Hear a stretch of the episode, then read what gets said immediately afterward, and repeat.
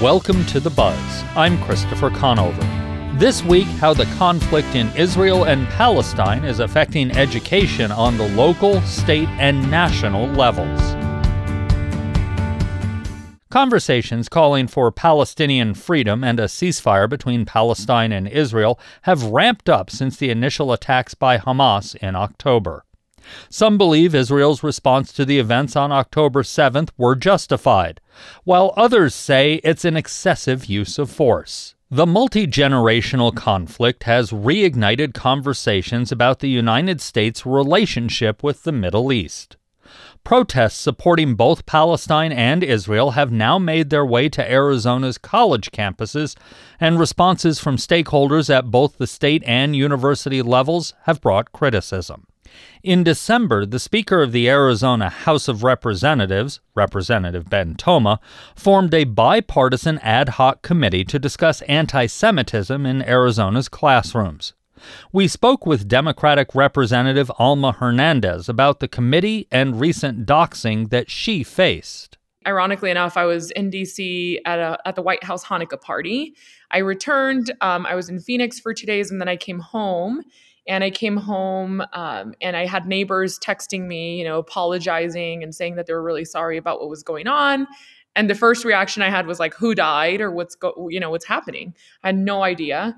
And it turned out that um, there was a flyer that was printed in Spanish and in English with my picture on it. It had my home address and basically was a very long rant about how I'm a Zionist and um, that they encourage my neighbors to come and talk to me about uh, my stance on Israel. And it, you know, it was really shocking because this is an issue that I've been working on literally since I was 14 years old. Like I, I don't remember part of my life not advocating on behalf of you know israel's right to exist it's not something that just happened overnight it's not something that just happened on october 7th when we're dealing in this realm, there seems to be this balance between free speech and hate speech. As we navigate it, you sat on a committee recently on anti Semitism in education uh, as a member of the legislature. How should we, do you believe, educational and governmental institutions can navigate those two boundaries? I am all for allowing people to exercise their First Amendment right to freedom of speech. And I would never want to take that from people. I think everyone is entitled to their own opinions. I even if I don't agree, I think that's the right we all have as Americans. However, there is definitely a fine line between um, hate speech and freedom of speech. And I think one of the things that we've noticed, especially in this committee, hearing from not only students but rabbis and people that work in the community is it's a problem. And anti-semitism is a problem and it has been a problem for decades. This isn't something new. It's not a new issue. But unfortunately after october 7th you know we've seen a larger increase of anti-semitism not only on school campuses but throughout the country. You know uh, seeing hearing the stories from some of the students that testified in in the committee and seeing how in, my opinion and the opinion of many of those members on the committee that some of the universities are just not taking it as seriously or or really doing much uh, to hold students accountable for their actions. Like I said, there's a there's a very clear difference between being allowed to say whatever it is. If you hate something so much, that's fine. That you're entitled to your own opinion. But inciting hate and inciting, you know, hate against Jews or Israel just because you know you you are upset about what's going on right now in in a country that's not the US is not it should not be allowed on campus period. I don't care who says it or when they say it but harassing Jewish students on campus should never be okay. Is there space on a campus and we'll use University of Arizona, NAU, ASU uh, for those who believe that Palestine, there should be a free Palestine. Is there space for that, or is that does that fall into a more problematic speech? Assuming they are doing it respectfully, not doxing people and things like that. So I want to start off by saying that I'm not anti Palestinian. I don't hate Palestinians. That's absurd. That's a lot that's been said lately, and that's just really far from the truth. Um, what what I do believe is yes, the students should be able to say that you know they they stand with Palestinians and they they are there to you know to be the voice for Palestinians. That is okay. What I don't find okay is when the students start chanting, you know, from the river to the sea, which essentially means you know just getting completely rid of of Israel, and I, I find that problematic, and that that term has already been acknowledged not only by the White House but by the definition of the IHRA definition and others that that is hate speech. And when you can you imagine being a Jewish student on campus, walking to class and constantly hearing chants of you know basically Jews should not exist. Like that would never be okay with anybody else. So i don't see how we should be okay with it either. Again students can host events and rallies and support a cause without celebrating the murder of Jews, without celebrating the murder of innocent civilians, and without praising Hamas, who is a terrorist organization. What were your thoughts after the the hearing in front of the legislature, that Committee on Anti-Semitism and Education? After you listened to all the testimony, honestly I, I, was not surprised at all because again i've i've been working on these issues for for some years now I, I was not surprised by what i was hearing but i was surprised you know, to know that we we do have to do more when it comes to holding our universities accountable especially our public universities who do receive public funds. We are reaching out i will tell you as a coalition as a bipartisan coalition reaching out to our universities and our board of regents because it is the job of our universities to make and make ensure that every student is safe on campus and feels safe. I know after the committee meeting the Students for Justice in Palestine were very vocal, saying they should have been invited uh, to have a representative come there and testify, and they want to come and talk to the legislature. What are your thoughts on that? And they say a lot of the things they're being blamed for, it wasn't them, they're just being blamed for at this point we we received as a committee files and documents from students who have filed these reports to the university raising the issues of these groups on campus breaking the code of conduct and violating violating the code of conduct as students and nothing has been done. Also um, anyone is allowed to come to the legislature to testify.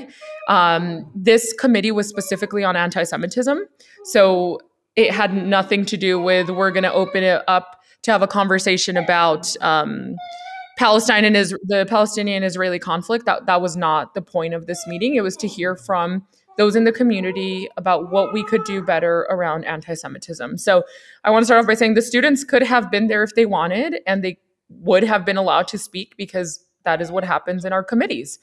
If you are a member of the public and you want to be heard at the legislature, you can come and do that. Um, as far as them having their own hearing, they would have to reach out to a member who would be willing to create a committee um, because this committee was a special committee that was created by the speaker and they had appointed Democrats and Republicans to the committee. So they can reach out. I would encourage them to reach out to the Speaker of the House and ask for a committee of their own if they want. That was Tucson area Representative Alma Hernandez. Since the ad hoc committee hearing, many in the Palestinian community have called the meeting one sided. Mohyeddin Abdulaziz is a founder of the Arizona Palestinian Solidarity Alliance. We spoke about his thoughts on these conversations and what should change. These are very troubling times for, for our communities. I think there is a war on our education, on our institutions, especially on our academic freedom as well as on our constitutional rights and our uh, civil rights, on our free speech.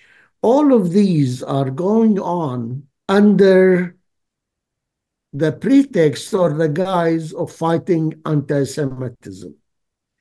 These hearings are taking place with a predetermined outcome.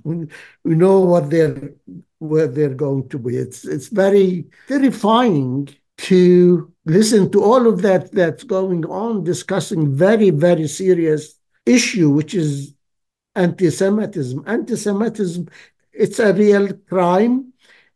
The focus of this is on the wrong people.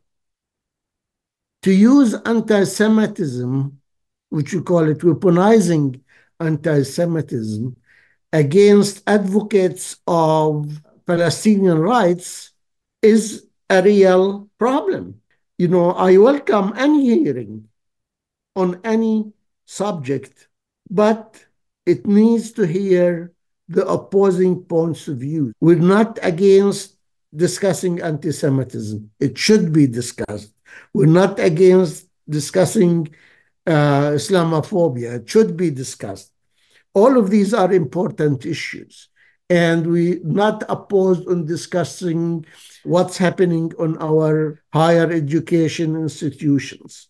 It should be discussed. Okay? But to say that free Palestine or from the river to the sea, these are the anti Semitic issues we're talking about. Why? Why is free Palestine is anti-Jewish?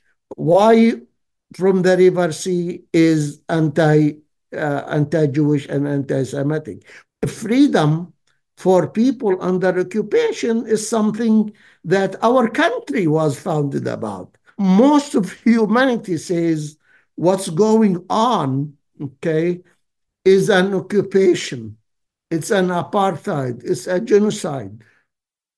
Palestinian students have said they don't feel comfortable expressing their views on campus. Jewish students have said they don't feel comfortable expressing their views on campus. What do you, what from from your experience do you see that the universities can do to make everybody feel comfortable and not threatened just to express their opinions?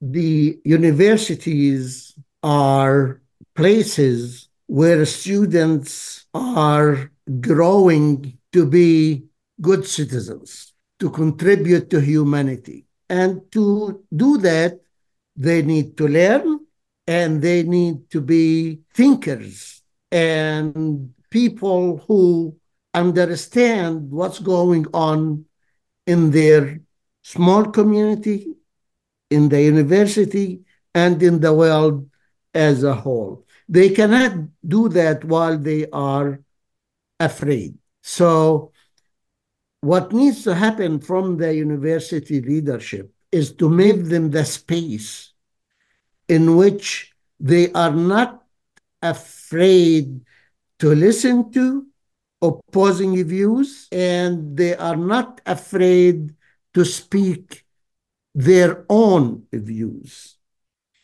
Unfortunately, what's happening now is exactly the opposite. Supposed to protect those students and to make them feel safe to express their opinions, even though the leadership of the university doesn't agree with it or other student groups don't agree with it. But by you know, saying you're accusing a student organization of this, you made the gap between the uh, holders of these opposing views much wider. Just simply silencing them. The university should not be in the business of silencing opposing point of views. That was Mohyeddin Abdulaziz, a founder of the Arizona Palestinian Solidarity Alliance.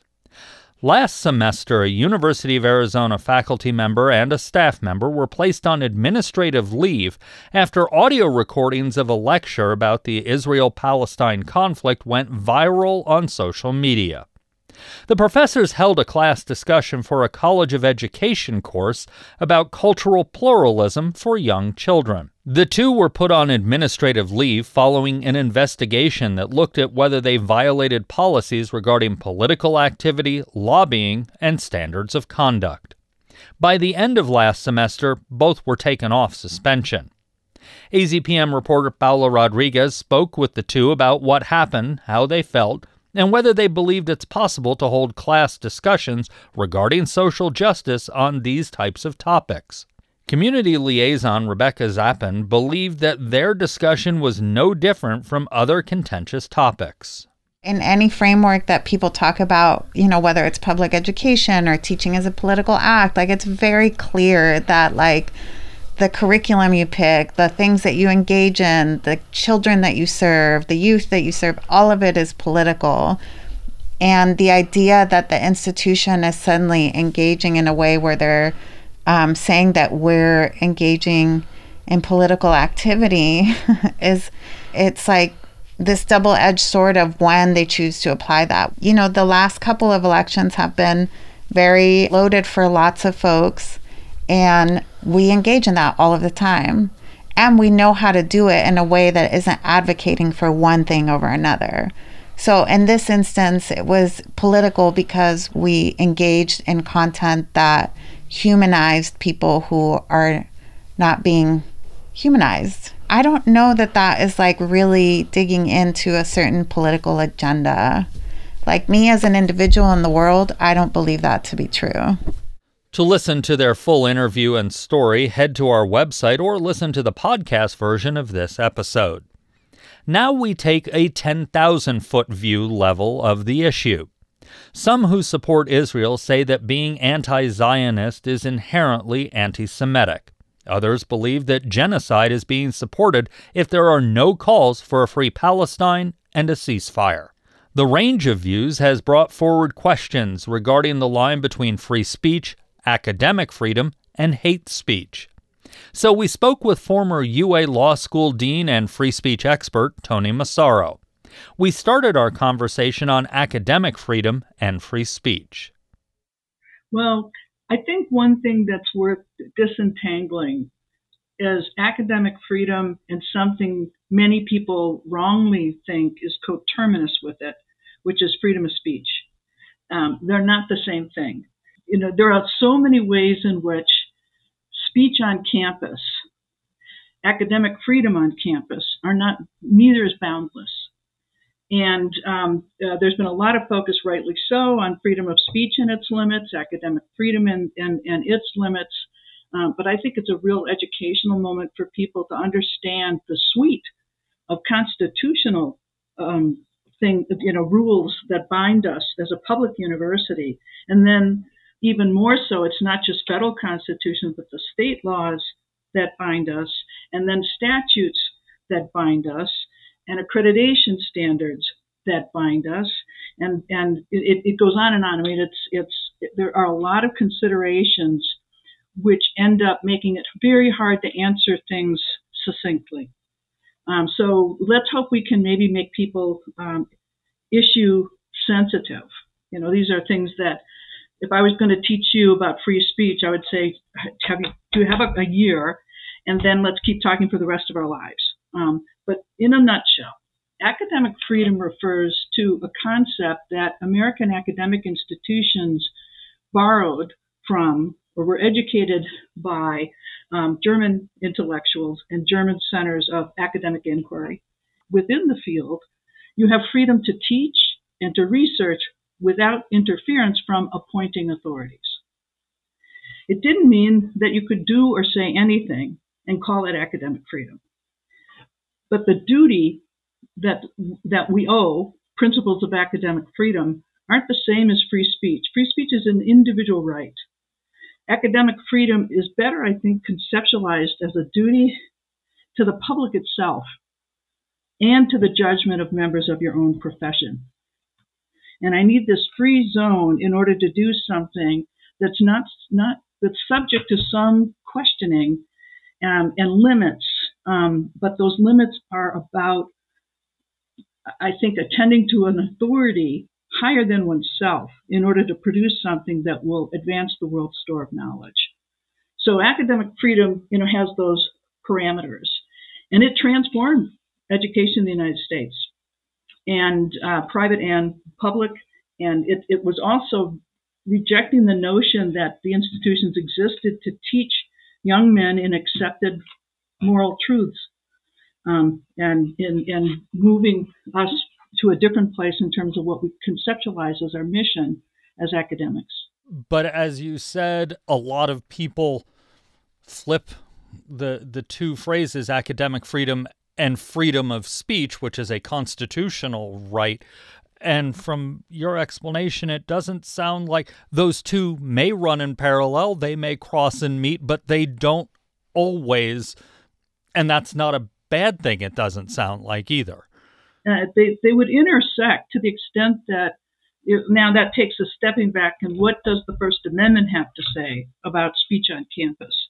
Well, if you're asking how it intersects with academic freedom, academic freedom would I think I'd narrow it to say what does the First Amendment say about freedom of speech of professors or people engaged in research and teaching at institutions of higher education, public or private.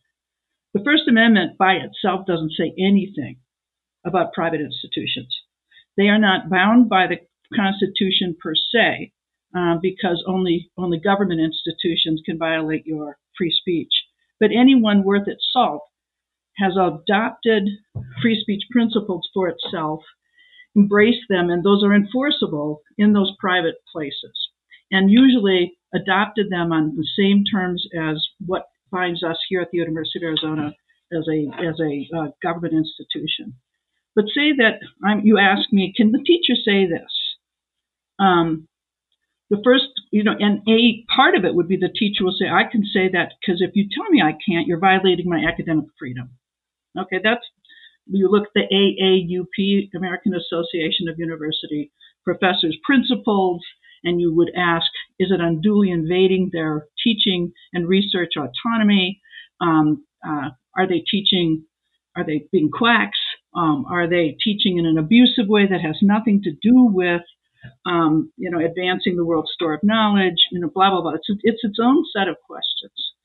Freedom of speech in a in a public institution would ask related questions about what that professor can and cannot do. Um, but but in neither zone is that professor free to do whatever they want. If you ask me, and I am a professor. I've been teaching here for dinosaurs roamed the earth when I started.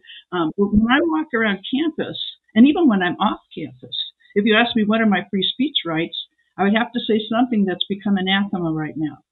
It depends. Context matters.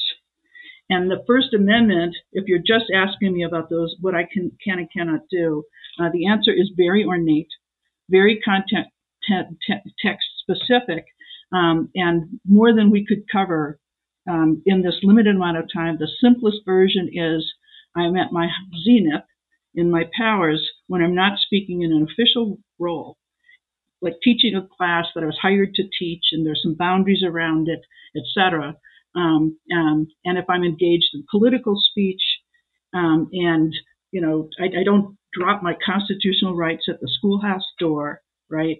and um, and I'm entitled uh, to speak freely, and, the, and my employer, my government employer, has a limited ability to control me in that sphere, but lots of authority to control me in other roles that I, I may undertake.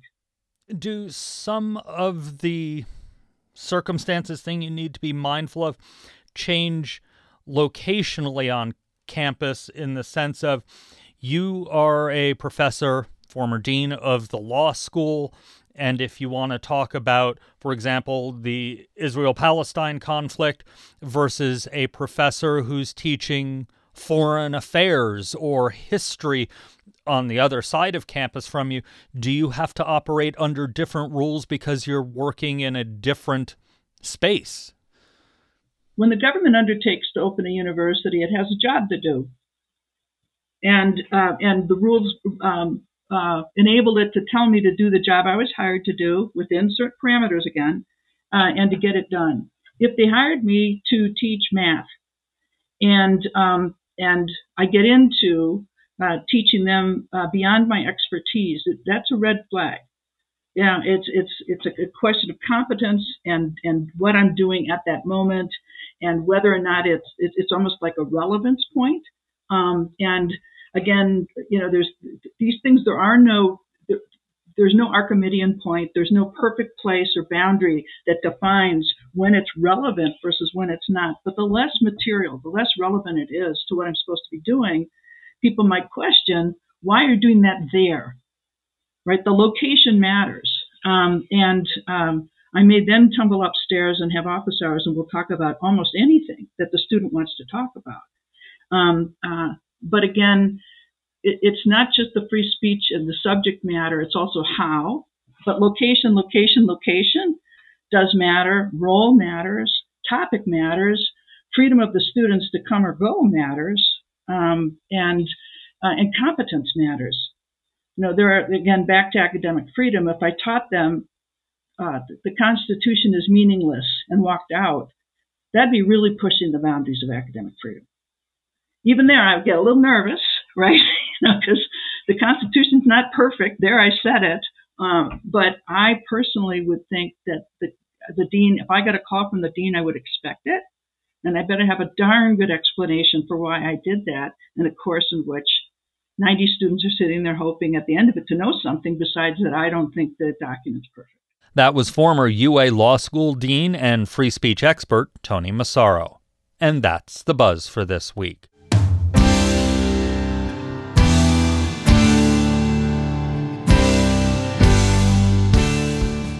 You can find all our episodes online at azpm.org and subscribe to our show wherever you get your podcast. Just search for The Buzz Arizona. We're also on the NPR app. Paula Rodriguez produced this week's episode with production help from Desiree Tucker. Our music is by Enter the Haggis. I'm Christopher Conover. Thanks for listening.